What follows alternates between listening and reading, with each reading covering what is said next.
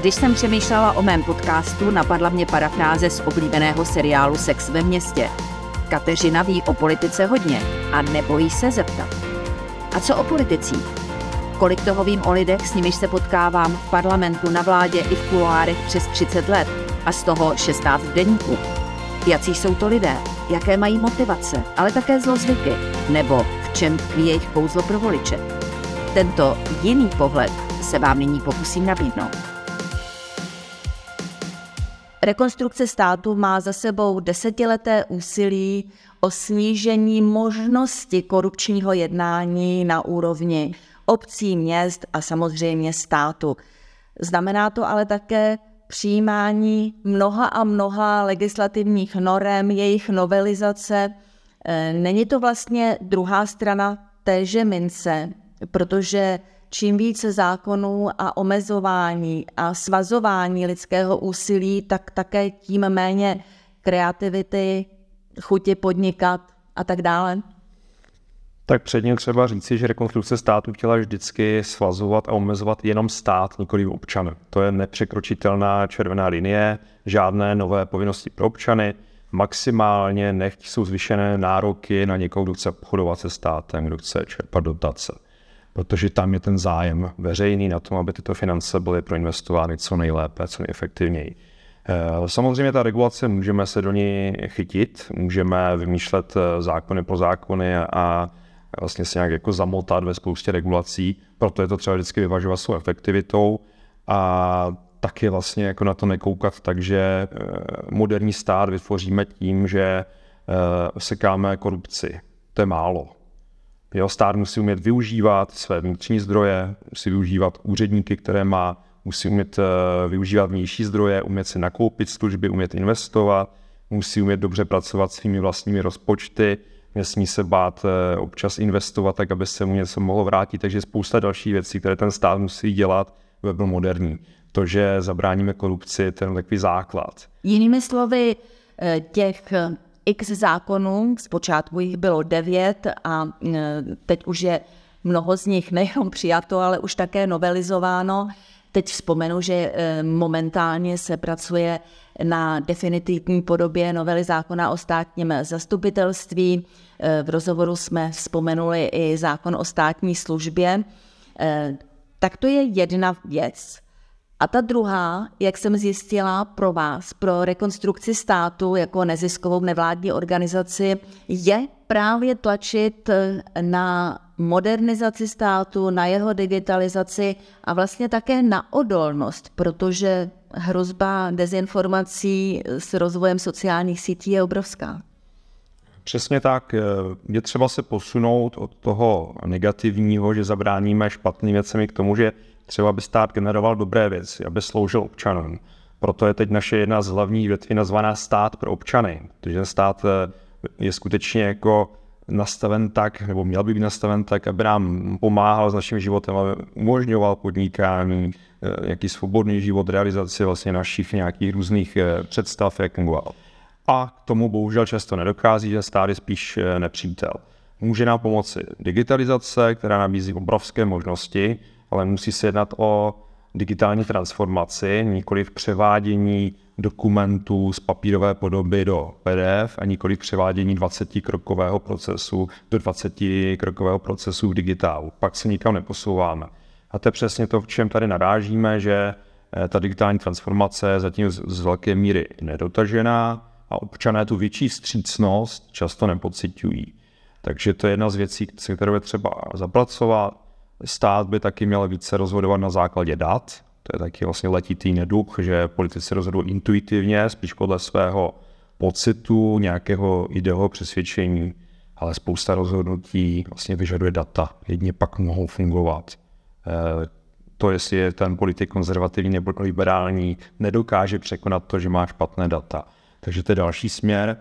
A je taky třeba myslet na samozprávy, aby nezůstávaly vlastně Eh, v té zprávě veřejných věcí zcela osamocené, aby nebyla velká zátěž na obec, která má třeba 120 obyvatel a starostu na průvazku. Tyhle věci zůstávají často nedořešené a je třeba se jim teď věnovat vedle toho, že odstraňujeme ty negativní jevy. To je určitě důležité, a rekonstrukce státu tam nepokračovat, ale jsme si vědomi, že je to málo a že ta modernizace státu vyžaduje vlastně i ten prostor pro eh, jako aktivní hm, politiku, aktivní podporu ze strany státu. Poslouchají vás politici? Poslouchají z hlediska naslouchání, to určitě, z hlediska těch samotných opatření je to určitě jak kdy, právě protože často rozhodují více spíše jejich osobní názory, rozhoduje to, jak se dohodne nějaká skupina, třeba teď na pěti koalici, více než eh, samotná nějaká data a zahraniční doporučení, tak je to někdy poměrně těžké.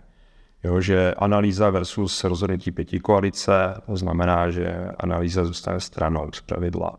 Jo, a pak velmi složitě vlastně je možné třeba nějaké závěry z ní zase předávat konkrétnímu ministrovi nebo konkrétnímu politikovi, který se o ty data zajímá.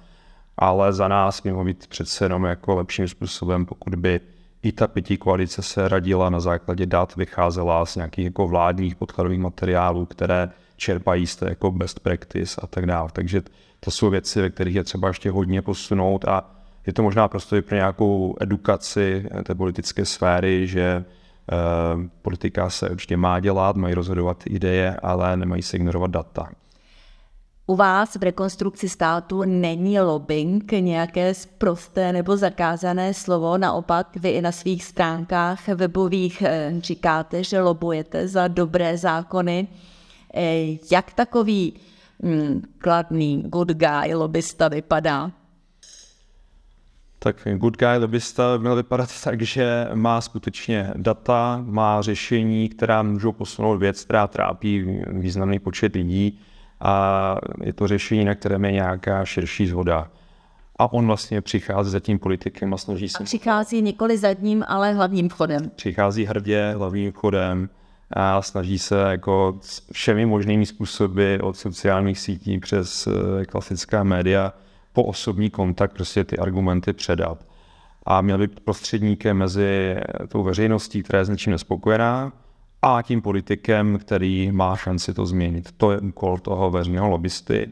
Je to u nás disciplína, která se velmi zatím jako omezená počtem lidí, kteří se jim věnovají, věnují, ale právě v rekonstrukci státu se snažíme o to, aby jsme tomu dávali prostor, aby to bylo něco, na co si lidé pomalu zvykají, že lobbying je správná věc a že každý sektor veřejného života většinou trpí nějakými neduchy, neduhy a je důležité pojmenovávat, eh, snažit se formulovat, jak by se ta situace mohla změnit a pak třeba prostřednictvím těch veřejných lobbystů toho přinášet politikům, tak aby oni to dokázali zpracovat. Ne vždycky to, že se něco neřeší, je nevůle politika. Někdy prostě jenom politik neví, jak to má uchopit, nebo to nestíhá, nebo nemá podporu svých kolegů. Takže proto je tak důležité v jakémkoliv segmentu, kde je nějaký problém, tak dokázat to řešení sformulovat, pokusit se s to udělat eh, řešení pro politika, tak aby ho mohl uchopit a pak vlastně toho politika třeba i trochu doprovázet při tom procesu legislativních změn, protože on má limitované možnosti. Pamatuji si to jako dneska. Po turbulentním období nečasovy vlády, kdy jména Ivo Rytik, Jana Naďová, David Michal nebo Karolína Babáková byla součástí běžného slovníku, se aktivizovala občanská společnost. Tehdy ji mimo jiné reprezentovala nově vzniklá iniciativa rekonstrukce státu, plná mladých nadšených lidí, kteří chtěli změnu. Vzhledem k tomu, že jejím základním stavebním kamenem byla advokátní kancelář Frank Bolt, chopili se díla šikovní právníci – Ti si uvědomovali, že apely a střídání politických stráží jsou jedna věc, ale paragrafy úplně jiná. Z jejich pohledu zásadní, protože pevná pravidla udávají tón a především určují mantinely. A tak vznikl seznam devíti klíčových protikorupčních zákonů, na nichž tato nevládní nezisková organizace trvala a získávala pro ně politiky. Jak jste slyšeli, její ředitel Josef Karlický se nebrání označení lobista – Naopak muži a ženy z rekonstrukce státu jsou hrdí na to, že transparentním ovlivňováním zákonodárců dosáhli vynikajících výsledků, ať už jsou to přijaté normy o registru smluv, střetu zájmů, úřadu dohlížejícím na financování stran a hnutí, zákazu anonymních akcí nebo o nominaci do dozorčích rad státních firm. Karlický k tomu říká. Před 15 lety byla regulace skutečně minimální – Politici nemuseli přiznávat majetek, strany neměly transparentní účty, smlouvy na obcích nikdo nikdy neviděl. Posun je tedy obrovský. Doba se však vyvíjí a lidé oprávněně očekávají od státu více, zvláště když vidí, že v zahraničí jsou někde úplně jinde. Pocit, že v Česku stále rozhoduje něco jiného než férová soutěž, přetrvává. No jistě, když veřejný prostor na dva týdny může plnit setkání ministra spravedlnosti Pavla Blaška z ODS s exporadcem prezidenta Miloše Zemana Martinem Nejedlým. Nebo dokáželi Andrej Babiš několik hodin ve sněmovně mluvit na téma organizovaný zločin stan, jeho neprůhledné financování, kauza dozimetr a šifrované telefony.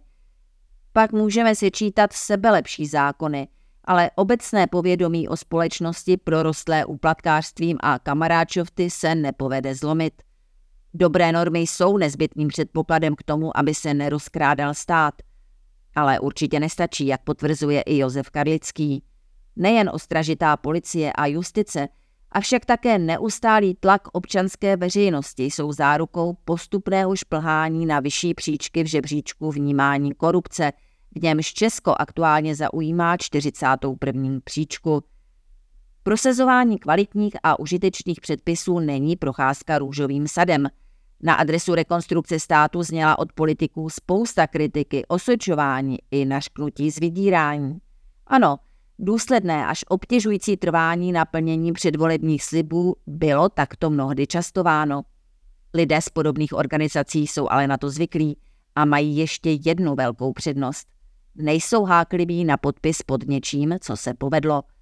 Stačí jim, když dobrý zákon spatří světlo světa a je jim vlastně docela jedno, že si jejich odpracované úsilí a expertní analýzy přivlastní nějaká politická strana či osobnost.